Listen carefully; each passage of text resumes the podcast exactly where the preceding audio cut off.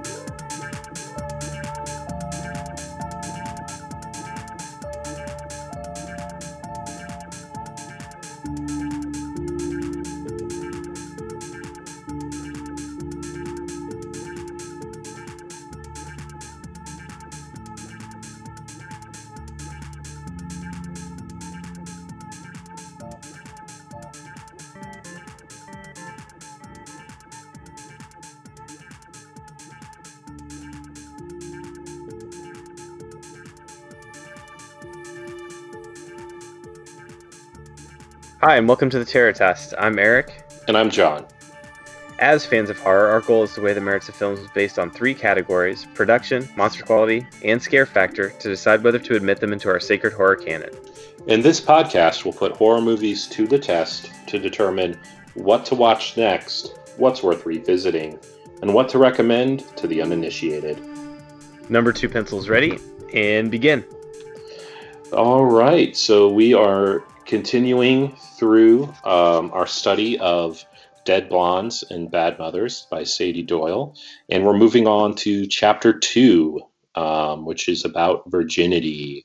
And so we're watching two movies tonight um, Prom Night and Twin Peaks Fire Walk with Me, which I guess I would say the, the common thread is that they're both about um, adults acting like high school kids and dealing with um, promiscuous behavior and the consequences. Yeah, I mean, this is the introduction to the Dead Blondes. Yeah, yeah. So uh, let's get into it. Um, we'll start with Prom Night. Uh, this movie was released in 1980, directed by Paul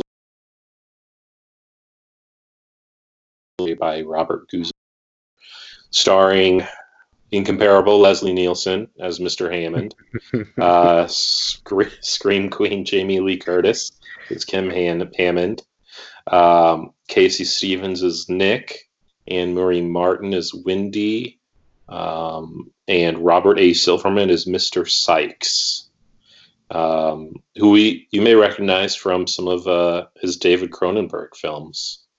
Um, Mm-hmm. Let's get into production. Okay, so production. We are looking to see that the film is timeless in the power and effectiveness of its writing, direction, acting, cinematography, special effects, iconography, and portrayal of its subject matter.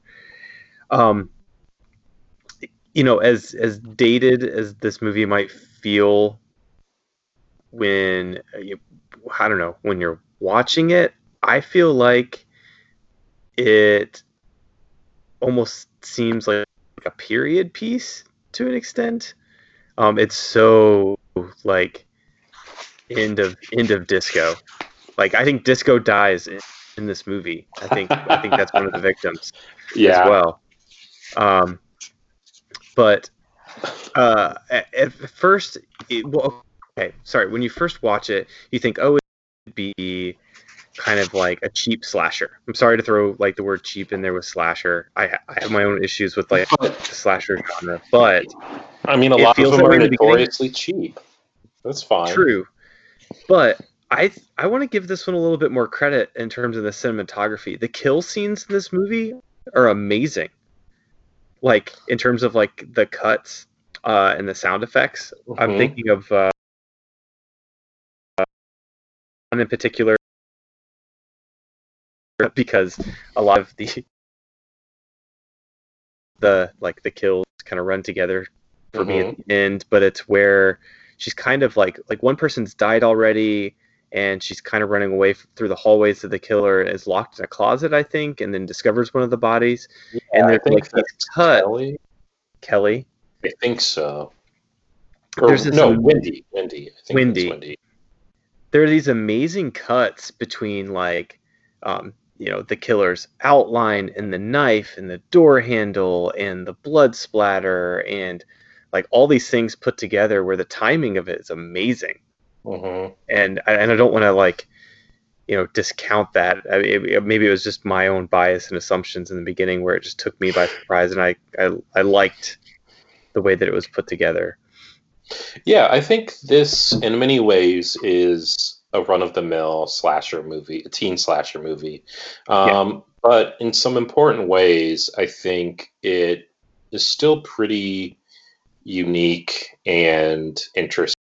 And so, yeah, I would say that it it does sort of um, kind of rise above to to you know an upper tier teen slasher. Um, it's not perfect by any means, Mhm. um, but I think there are some some elements of production that are are worth are worth talking about. Um, I mean, first, I guess Jamie Lee Curtis um, as Kim. Um, I mean, this is not long after Halloween, where she played another. I mean, just a very similar character. Um, And I think she's really strong in this. Um, she's a good little dancer. Um, and I think, uh, I think she dances in other in later films too. So um, she's kind of a at least a double threat, if not a triple threat. Haven't heard her sing. Um, but yeah, she's solid. Um, I think Leslie Nielsen is like such a waste of potential. Like I was really hoping to have some like humor in this um, because he is, you know, the white-haired Leslie Nielsen from like, um, oh god, what what were those movies? The Naked Gun, um, where he's just so goofy and off the wall and he just plays it completely straight here. Yeah, but it just seems like a wasted opportunity because um, there could have been some more humor in the movie. Um, because I think all the humor that comes from the movie is uh, unintentional, and it comes from yes, all the disco. You're right. I no, it, it is it is definitely unintentional. Um, I think it's that classic sort of terrible teenage acting, or not even teenage acting, but adults playing teenagers acting. Yeah, happens. But I will say, um, being just completely green going into the movie, the beginning of the scene, like the story, Mhm. or at the beginning of the scene. The first scene at the beginning of the movie that sets up the story, I thought was awesome and creepy. I mean, yeah, I was so into it. Yes, like the kids playing around. Is that like an abandoned hospital? Is that what it is? Oh, it looked like a, an abandoned school. School? Yeah, I Yeah. actually thought it was going to be like where there like something happened to the school that like you know led it to, into ruin and that we were going to learn that story. Um Mm-hmm. but even even though it didn't go there, still this idea of kids playing this like hide and seek game, but with killers. Like Mm-hmm. it just Mhm. adds this like It's clever. th- this real darkness um, mixed with innocence um, in a school setting that I think just sets up the rest of the movie perfectly. Yeah, and, and like that was one of my notes is that kids are so creepy and like used brilliantly at the beginning of this movie and there's enough suspense in that first what like 8 minutes Yeah. um that it's a it's a nice setup. I can't say that that continues throughout the whole movie, but it's a, it, I, it was really thoughtful. It was really clever. Yeah, yeah, I I enjoyed it. Um, but then you know, so this girl who joins the kids um, accidentally falls out of a window, dying, and then the plot becomes I know what you did last summer. Uh, yes. Yep. where the kids, you know, make a pact that they'll never tell what happened. And then it's those kids that are first getting called and then getting attacked one by one Mhm. on prom night. Is there a specific reason why that night is? I mean, was that like the anniversary or something? Like, why that night? I don't know. I think it was just a statement. I if if it, if it was some sort of anniversaries, uh, like I it, I I didn't get there. Okay. Uh, Um, like I didn't. Yeah, yeah. I didn't notice it. So I, I I think maybe it was just like the social gathering to like make a statement. I mean, where else can Yeah. you cut off the prom king's head and just Okay, throw I- it out there on the disco dance floor? I can go with that to an extent, but there was never. Um, it didn't seem like there was ever a plan to, in any way, kind of reveal what um, these Mm. kids had done. You know, like there, Mm-hmm.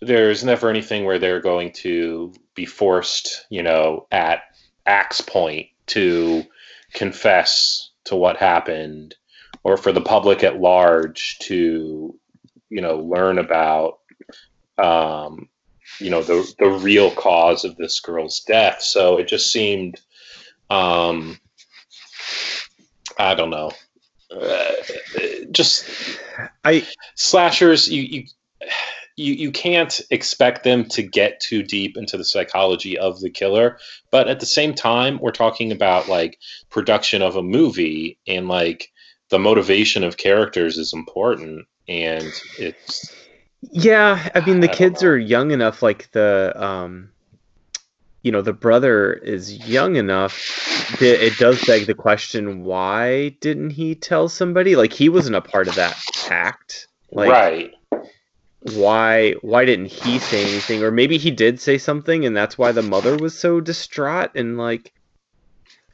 I don't know. yeah But but it's don't flimsy. so. I agree with you. I think I think story uh that's definitely a big a big hole is in like the MO. right Beyond revenge, beyond revenge, obviously. Um um i mean I, I would say revenge is is really the only kind of theme it's the millennium. Yeah. Um there i mean the so much of the movie i think is about kind of setting up all of, or at least the first half of the movie is about setting up all of these red herrings so that you have like Right, a half dozen potential suspects. Right. um and so the movie's really like trying to keep us guessing um about the killer. Um i feel like i figured it out pretty early. Um i don't know. I mean as much as i like that opening scene it really it really kind of limits the number of potential killers because we know it's related to that Right, right. So, well, but what I like about that, and you can see why this is the template for Scream and for subsequent slashers is that like everyone's a suspect, like within that group, like. But I, I don't know. Yeah, I think it was pretty easy to guess that it was related. I I'll tell you what, like I, I half expected it to be the young girl. Like actually coming back, like she didn't die. Oh, Um, yeah, I thought that for a little bit, but um, I mean, by by the time the prom actually started, I mean, it was all but certain that it was the brother. I mean, because Right. he just he just disappears for the second half of the movie, Right. Right. Um, if they were going to try to like make us believe that it wasn't him, like they could have included him doing something, but I mean, he was busy killing everyone. So so he can't be Um, there. yeah. Um, another thing that I think this makes this movie um, kind of stand out from the rest of the slasher pack is the uh, the love that it has for some of the characters. Um, hmm hmm like I'm I'm thinking of Slick specifically. Like here comes this dude who's like so problematic when he first a- arrives because he's trying to pick up uh this high school girl in a van and um he turns out to not be as as weird and as creepy as we initially thought. In Mhm. fact, um, there's a moment when um, he, after he's with um, the girl, I, I think it's Jude that he ends up sleeping with. Um, you know, and they talk about how it was like the best they've ever had, and then Jude Yeah. um, says like you know oh so it's your first time too and Yeah. it just like adds like a, a little bit of like sweetness to this invulnerability to this Yeah. character um, that could have just been a one note joke um, i mean i wish we got that with characters like the unibrow guy um, who really is just a one-dimensional bad guy um, hmm or even a little bit of psychology with the brother. Um, but, you know, the main characters like Kim and Nick and Wendy, and then, yeah, um, Slick and Mr. Sykes. Like, I, I feel like there there's enough there to like care about hmm at least some of the characters. Yeah, I agree. And I think too, uh, kind of tying this back to uh, to Doyle is that I think prom night, even though it's pretty it's pretty formulaic um, as as a slasher, I don't think it necessarily adheres to all the tropes that we've come to expect with a lot of slashers. I I'm thinking of like um, like drug use or um, even the idea. What does she say? She says, uh, "Do you like?" She she says that um, a lot of the camera is like leering or dim bimbo characterization of the girls. The camera's focus on mutilated breasts and lacerated faces and melting, bubbling female skin. I don't know.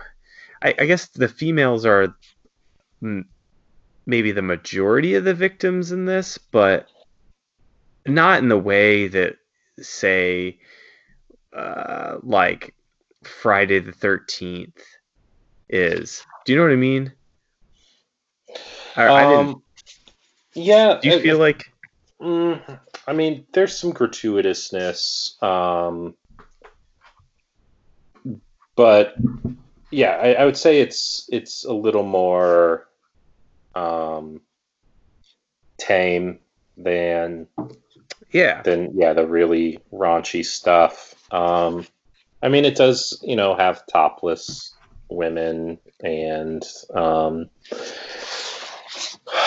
uh, decapitations and That's true. violence. You know, It felt like, but even some of the violence felt more like like Giallo to me than yeah, it, yeah. It just because some of the blood color was very like that, very much like bright, like painty looking.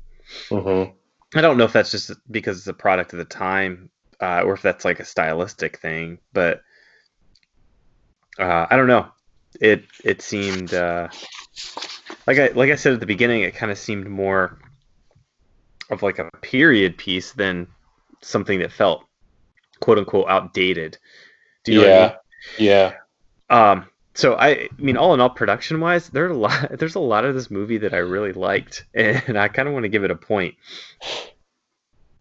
This um does have um trope that I, I really do enjoy that should be considered like bad, but I just find it endlessly enjoyable. And that is when a car drives off a cliff and explodes in midair. yeah, um, I, that doesn't bother me either. what happens to Slicks. I, I enjoy it. I love that. Um, it's so inexplicable. Um, Yeah. No, no, that's up there for me too. That's right up next to like the Wilhelm scream. yeah. I, I just, I'll, I'll take it every time. mhm, Yeah.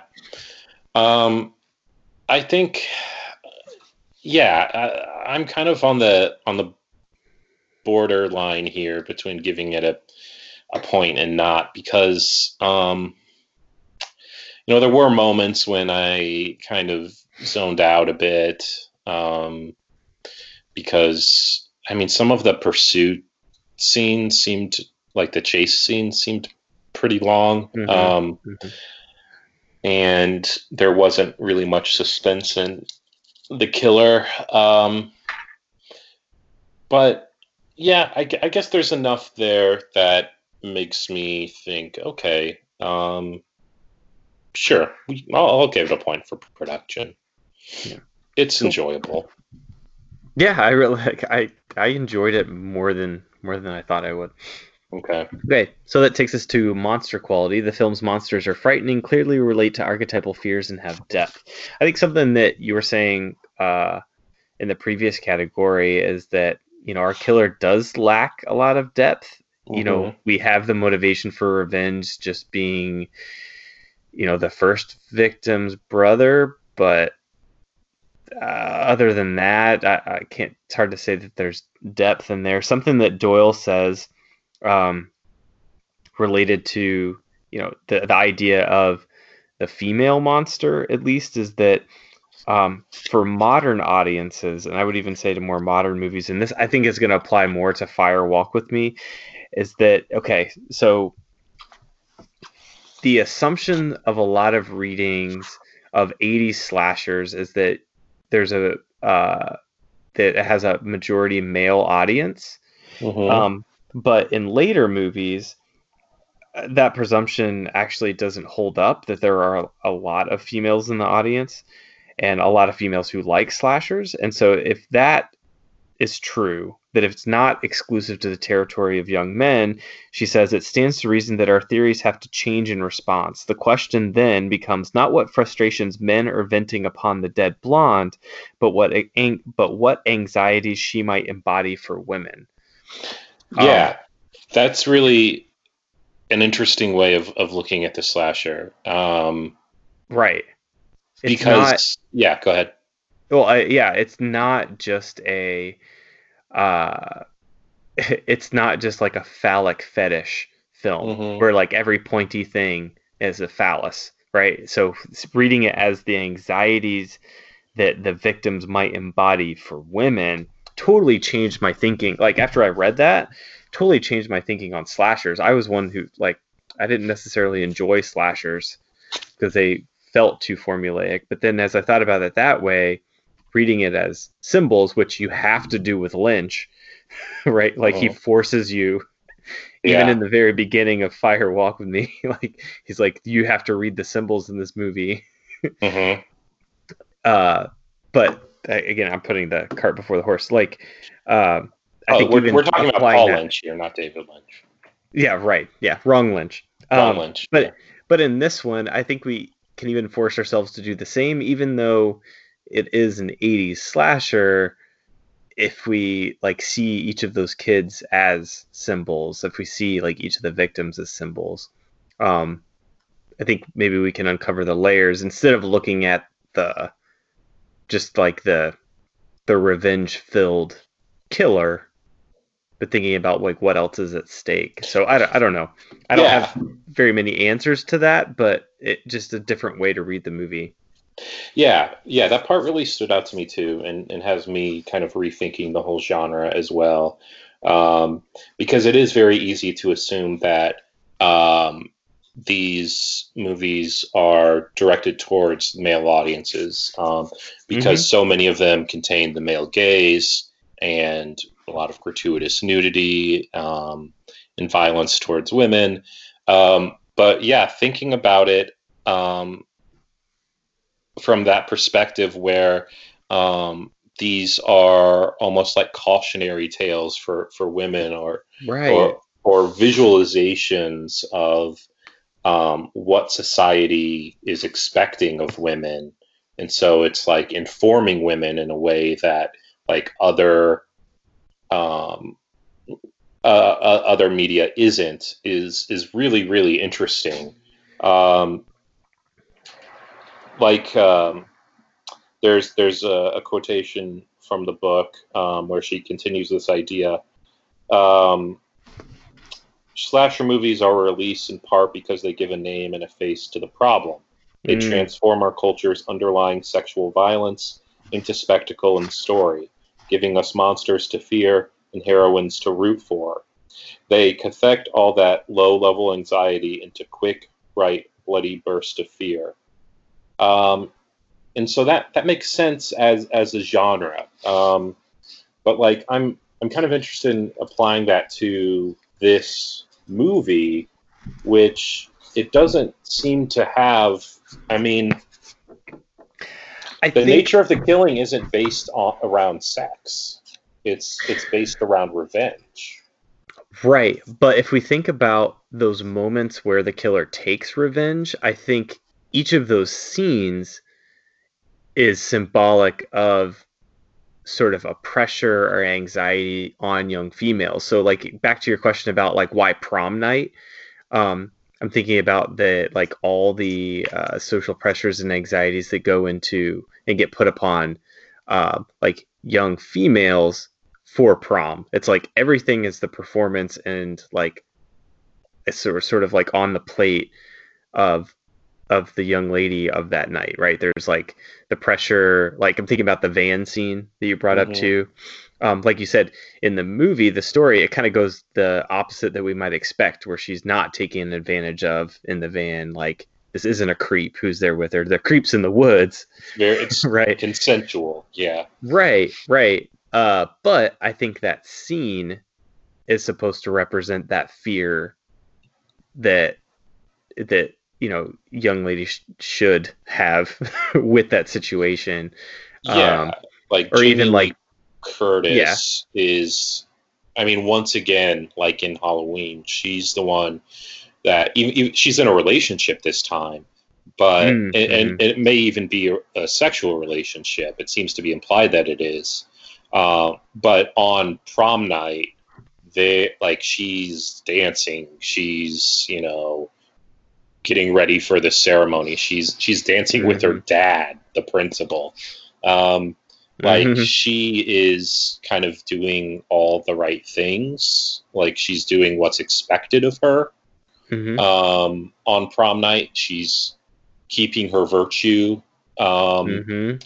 Whereas, yeah, it's it's the women that kind of go off and Mhm. um, and be with men, or you know, Wendy who is scheming for revenge. She, um, no, they're the ones that that are killed. Um, so yeah, I, I guess I see the connection there, um, and that's interesting. But I don't know if if there's enough intentional Exactly. Uh, I- that's where I feel like it falls yeah. short. Uh, I think again, I think that's why Prom Night is an important movie as a as a template, hmm but uh, like you said, I don't I don't know that the intent uh, is there. I that's why that's why I think that that it does lack depth. It has the archetypes Yeah. uh, in place, but I don't know if it goes far enough. Right. Um, And I think we'll see that with Scare Factor too. I- I think it's. I don't know. Like you said, it's unintentionally funny in some places.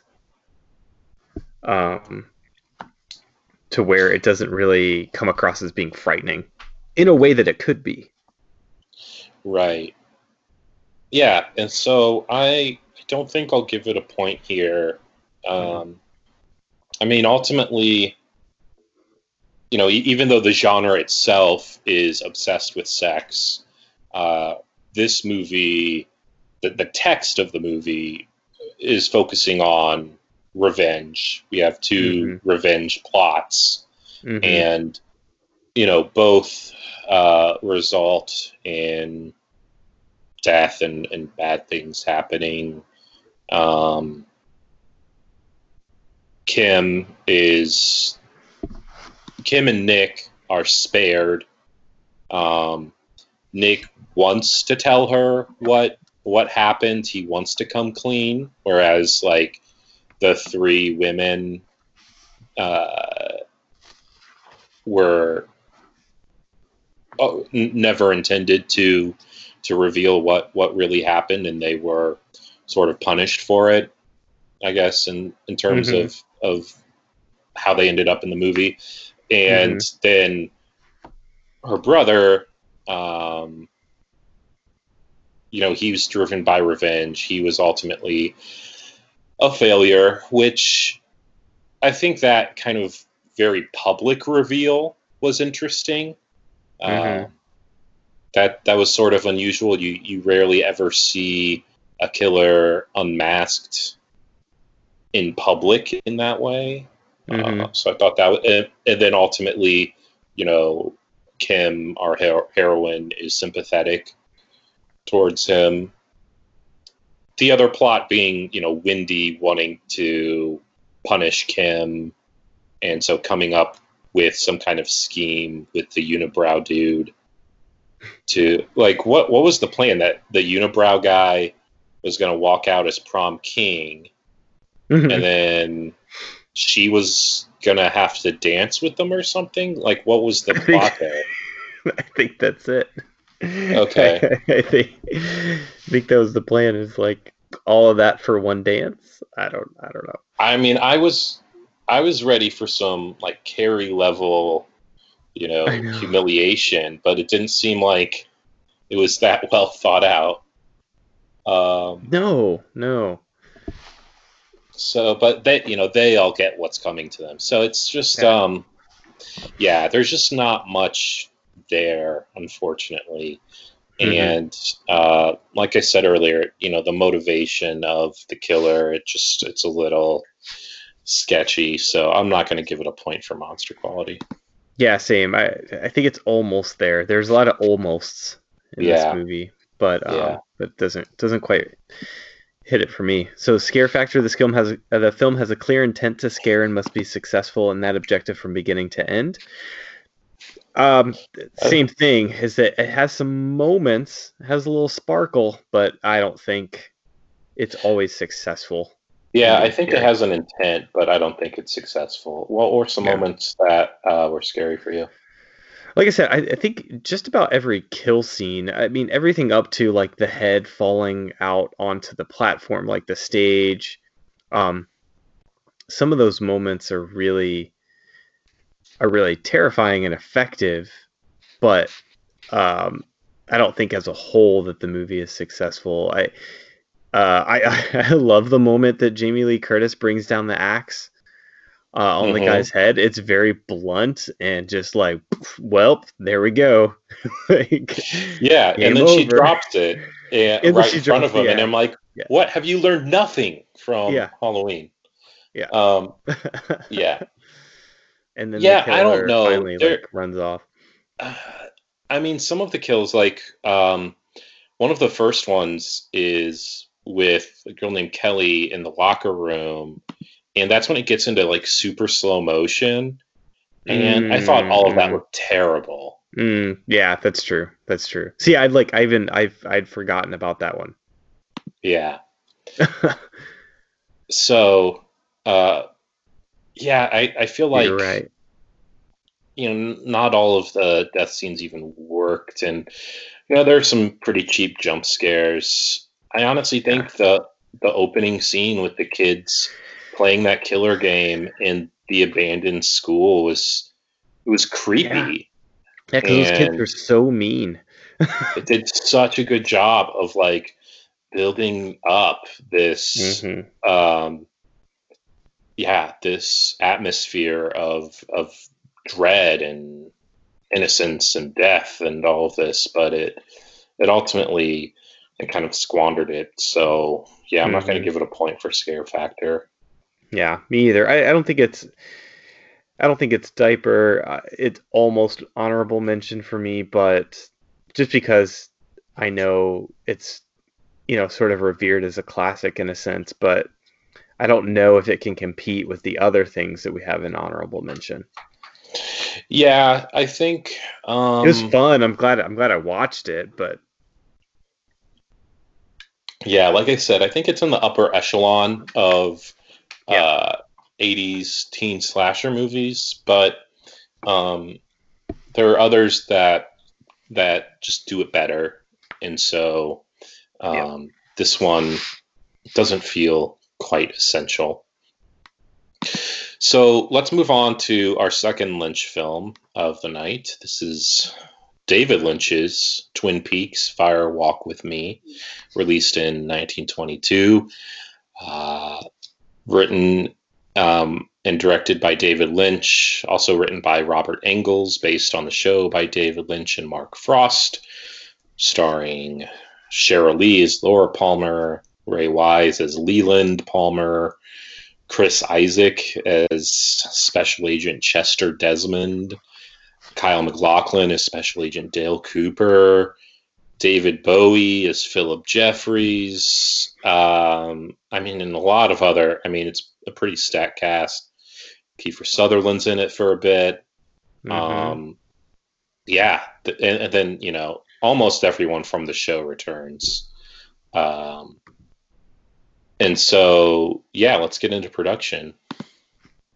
So, oh my gosh. So, so let me preface this with we are not going to be able to fully unpack uh, the layers of like meaning and intent and purpose of this movie in the next 25 minutes or so.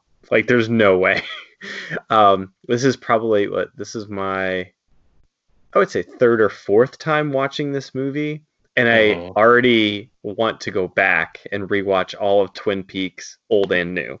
Like, oh yeah, it's it's it's it, it, when you get into anything Twin Peaks related, it's a commitment. It's it's a rabbit hole that you love to burrow down in, and uh, I just have to say that before we get into our discussion. Like we we're not going to get all of it um, right. What I do, what I do like really appreciate about Doyle though is Doyle spends a sp- significant amount of time talking about Laura Palmer and Fire Walk with Me, um, and I think she, you know, really latches on. I mean, I feel like in this chapter to her, Laura is the dead blonde. Like she's sort of the quintessential dead blonde in a lot of ways, and then that made me rethink uh, a lot of that for Lynch as well seeing it through that lens is like, okay, like that it's Lynch's Dead Blonde too. Um, mm-hmm. Even though if we get back into like the show, she also has a double that's a brunette. Um, at, oh, at, right. at another point, but I forgot that that plot yeah, point. Right. Um, um, but I think what Doyle touches on that I think it's a, is important to start the conversation about Fire Walk with Me and Twin Peaks is the idea of duality, right? Mm-hmm. So because it's filled with doppelgangers, we have the White Lodge, the Black Lodge, we have like you know, we have reality and then we also have like this surreal like alternate universe happening hmm you know where they talk in reverse and all that. So there's just a lot going on and that was a really long way of saying we're not going to get it all. Right. And we even have um like for the first half hour or so um we follow chris isaak and kiefer kiefer sutherland as these two fbi agents um Mhm. and then we never hear from them again Mhm. and um you know chester Dot desmond is is like um a double of dale cooper Mhm. and he's one I don't I don't think they ever come come back up in the return. Although I I couldn't say. Um, i think maybe that's what dougie's supposed to be do you think oh really? Um, in in the return is he supposed to be i mean he's he's the he's cooper's double but i i didn't make that connection until just now. I wonder if he's supposed to be him. I don't know. Uh, That's the yeah, there's a lot of i don't knows. Yeah, but um, Philip Jeffries does come back.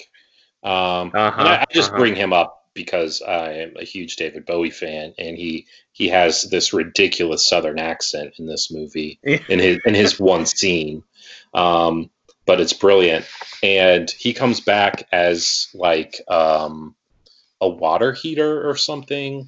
Like steam's coming out of him. Do you remember? Do you remember that scene? oh yes yes Yeah, it's great.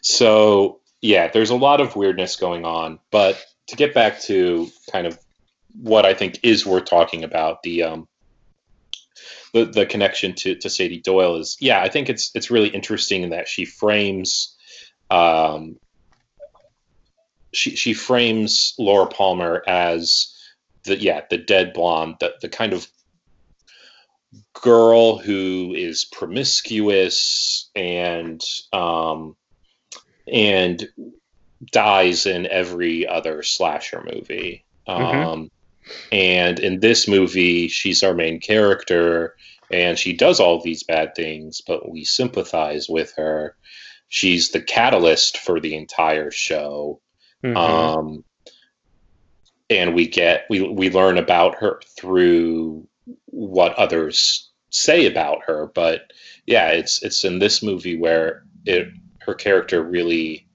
comes together as a, a fully formed human and all those contradictions sort of make sense um i think Right, it's oh go ahead Oh, I, I I- no, I totally agree with you. And I I kind of latched onto that word contradiction because um, so Doyle says that Fire Walk with Me tried to take all those contradictory shards of characterization and make Laura a real person, the heroine of her own story. And I feel like it's that contra- those contradictory shards. I mean, Laura is a walking contradiction. She is both the angel and and the devil in this and we Mhm. even see that at the end she's literally depicted as an angel and then she's Mhm. also laughing like wearing all black Mhm. uh, when she's in the the black lodge and so it, it just to me served as a larger symbol for how women have to be walking contradictions right Mhm. they have to be both um, perfect and innocent but also be like worldly and knowledgeable and utilitarian like um, the expectation Mhm. uh, that that we in Western society have for women is is, is a walking contradiction, like Laura Palmer. And I I only bring that up just because like through reading this and watching it, it just like hit me like a ton of bricks. It's like, oh my gosh, she's absolutely right. Yeah. And I hadn't thought about it in that way before. Yeah, I think it's a really interesting and strong take um, on a movie that was, you know, really dismissed at its time. Um, I mean, it's Mhm. such a weird choice, like looking back in retrospect, but it holds up extremely well. Mhm. um, and and you can see, you know, why he chose to make a prequel to the show rather than a sequel to the the huge cliffhanger um, that the the series ended on, um, Mhm. because he's he's really building the world in an interesting way. And then in the in the return that came out what two years ago now, mm-hmm. um, he just so brilliantly brings it all together while still leaving questions unanswered. I just feel like I have such a better understanding of um, the the world.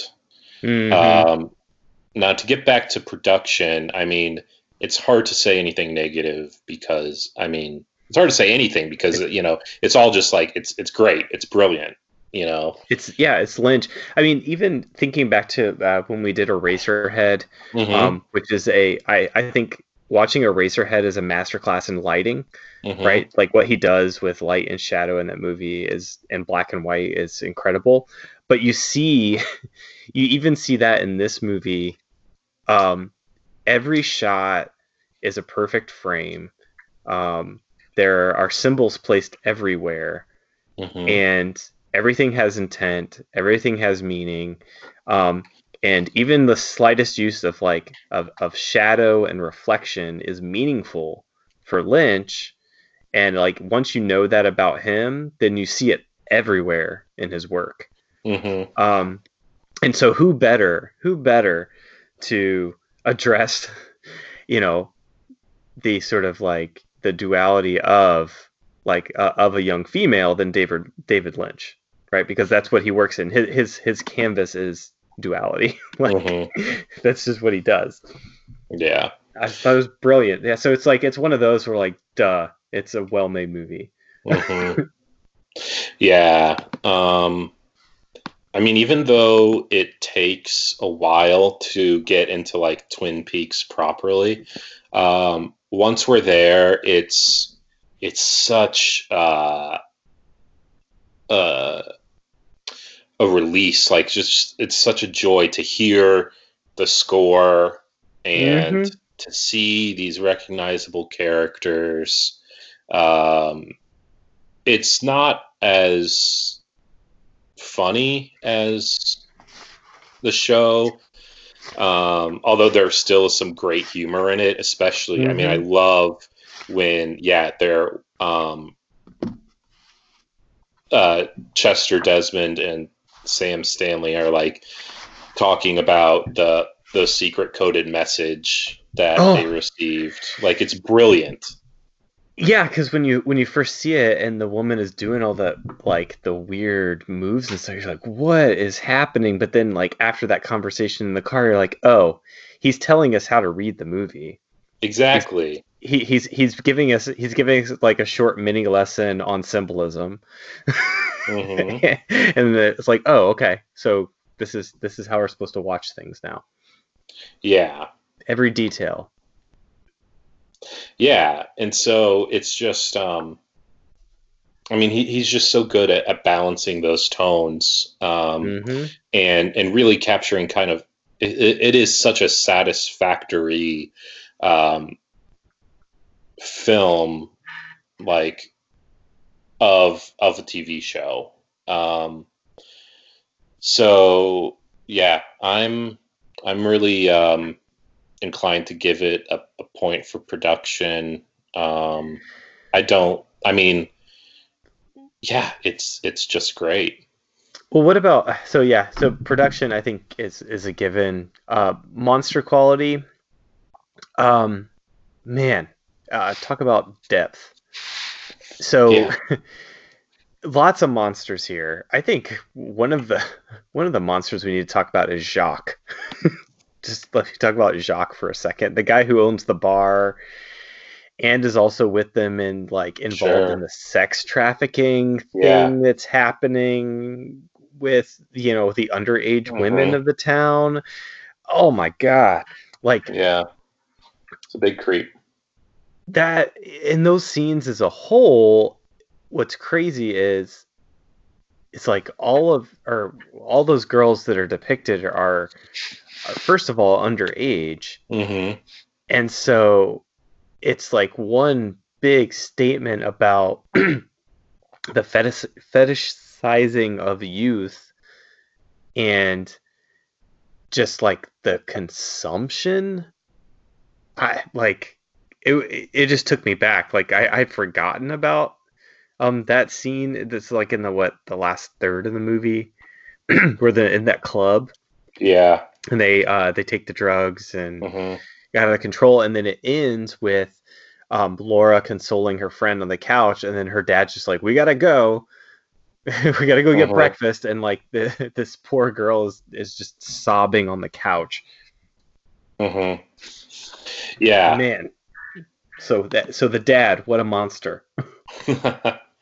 Yeah, it does um you know a, a great job of of what Lynch does in Eraserhead and Blue Velvet and like pulling back the curtain of the American dream and and showing Mm, mhm. um, kind of the seedy underbelly um, that you know ha- has its own culture and economy and um, Mhm. it is really disturbing to to acknowledge um, I think another another monster although, although I mean a lot of these I mean, all the monsters are are, are men essentially, right? Um, Mhm, mhm. And all of the men, um, they they take advantage of Laura. They seduce her. They uh, objectify her. They they exploit her. Um, Bob is kind of our main villain. Um, and uh, Laura says about Bob that he's been having me since I was 12. He wants to be me or kill me. Um, and so, on top of all of these other um, kind of traumatizing experiences, uh, Laura's uh, a victim of like repeated sexual abuse um, Mhm, by mhm. this spirit who is in the body of her father and um and, and so that i mean i think it informs some of the the contradictory choices that it, it could potentially um, inform some of the contradictory choices in, in her behavior um, as a sufferer of, of PTSD. Um, but I think that um, really we're seeing this this town full of monsters all kind of descending on her on the Mhm. beautiful blonde prom queen um, even her therapist is taking advantage of her Mhm. um, you know no man is is safe um, Mhm. and um and and and so it's it's it's tragic i mean it's it's horrible. It's at the point i mean we we know where the show begins so we know that her death is inevitable but like combining um just the inevitability of her death with all of these men kind of circling around her and taking advantage of her it just it all leads to just this like depressing endpoint where Mhm. um i mean it, it could be any of the men that ultimately kill her but it, it happens to be her father or bob in her father's body Mhm. and it's just it's heartbreaking to watch Yeah, I, I think uh, so. One thing that Doyle says is that girls are left reckoning with the fact that their social status, their human value, even their basic survival are all suddenly contingent on men, and I think that's what boil. You know, that's what it all boils down to with with Laura. Is that like everything is contingent all the way up until the end? Like you said, is that the end of this movie is so brutal, so brutal and really scary. Uh, Yeah. the way it's shot with like the spotlight and it's like changing views, and even the way that the, I mean, the, like the girls are all bound, and Mhm. uh, it is. I, I was terrified. Yeah. by the end, and I and I had forgotten. be- I I think it's because Twin Peaks. A lot of it is there's there's so much like lightheartedness in a lot of parts of Twin Peaks. Yeah. I'd forgotten about how brutal this movie is, especially at the end. Right. Well, I mean, it's also, you know, this is the first piece of, of Twin Peaks that isn't, you know, made for television. And so they could go there. Mhm. and they you know but but i think you know a criticism of the time was that you know it's you know just using that to show boobs or to be more violent but Mhm. i mean i would say it it none of it feels gratuitous it all like just reinforces the brutality of Mhm. uh, laura's life so Yeah, it, another thing that Doyle says, it hurts. Uh, she's talking specifically about Fire Walk with Me. It hurts in a way all those other dead girls never have. Fire Walk with Me forces us to stare at Laura until the stereotypes have dissolved, and all we can see is a child in unbearable pain, which is what the dead blondes have always been. It's what we all are or were, us disposable girls. And she uses that uh, that word disposable girl um, to kind of like counter what the final girl is, and that's why Mhm. I think like our choice, uh, like or our choices uh, for this episode with uh, prom night and fire walk with me, I think are the perfect uh, contrast of one another because we have you know we have we have Jamie Lee Curtis who is like sort of the quintessential final girl, and then we Mhm. have uh, Laura Palmer, who I think is maybe more of what Doyle is talking about as a disposable girl. I mean, I think right she's the catalyst into all these things. She's she's the body until we meet her pretty much through through the characters in Twin Peaks, but you know through what other people say about her. But then even more directly in this movie, we Mhm. we see her for who she is, and and when we do, it's it's jarring, it's terrifying. Yeah. Yeah, it's so I think that's a good place to end it. Um, Yeah, I I think I think it's points all around, at least for me.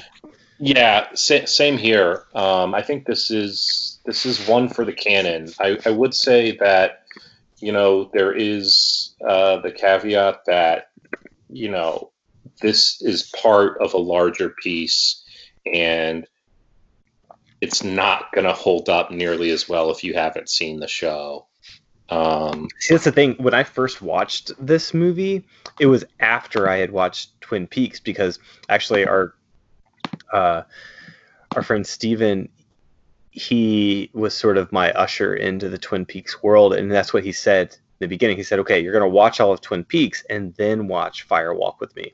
Yeah, that's what I did too because I knew that it came afterwards, and Mhm. so I wanted to kind of see it um, in order of production, not chronological order. And I'm glad I did because this is one of those instances where like watching the prequel does not I don't watching think, the prequel first does not help you understand what comes after. No, I I don't think it would. I don't think somebody necessarily uninitiated to, excuse me, Twin Peaks would uh, would read it the same. Yeah. Um, I think I think the core of what Sady Doyle says in her book, I think that would come across. Sure. Um, but yeah, I don't think the power would be there because you don't know Yeah. you all don't that- know these characters, you don't know the world. all the Black Lodge stuff It'd be just so confusing. and confusing. Yeah. Yeah.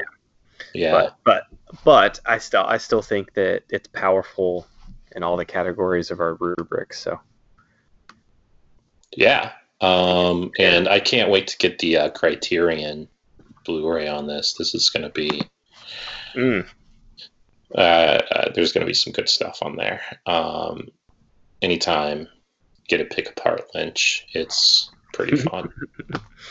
uh, yeah, and I'm the same with you. It, it totally made me want to revisit the show. Um, that's so much time. I know, I know but there, there's just it. so much there, you know. I know. Yeah. Um, but anyway, um, that concludes our um, our episode tonight, and um, our reading of of most of chapter two. Um, however, we're going to um, have another episode that serves as a sort of bridge between chapter two and chapter three. More slashers. Yeah. And so um, next time we will be talking about Prom Night 2, Hello Mary Lou, and Sleepaway Camp. Yeah, both first watches for me. Yes. And I mean, as someone who's seen both of these um, insane masterpieces, um, I can't wait to talk about it with you because these movies are just bonkers. Um, so yeah, it, will be kind of um, it'll be a fun episode. I think it's well, it's it, it I think it's fitting with the chapter title. The tap, chapter title is virginity, and so I'm going into both these movies like a sleepaway camp virgin, yes, a prom night virgin. All right. Well, um, I guess you'll end. Hopefully, you'll you'll end up as the final girl and, and survive the experience. I hope so. Yeah, I hope so.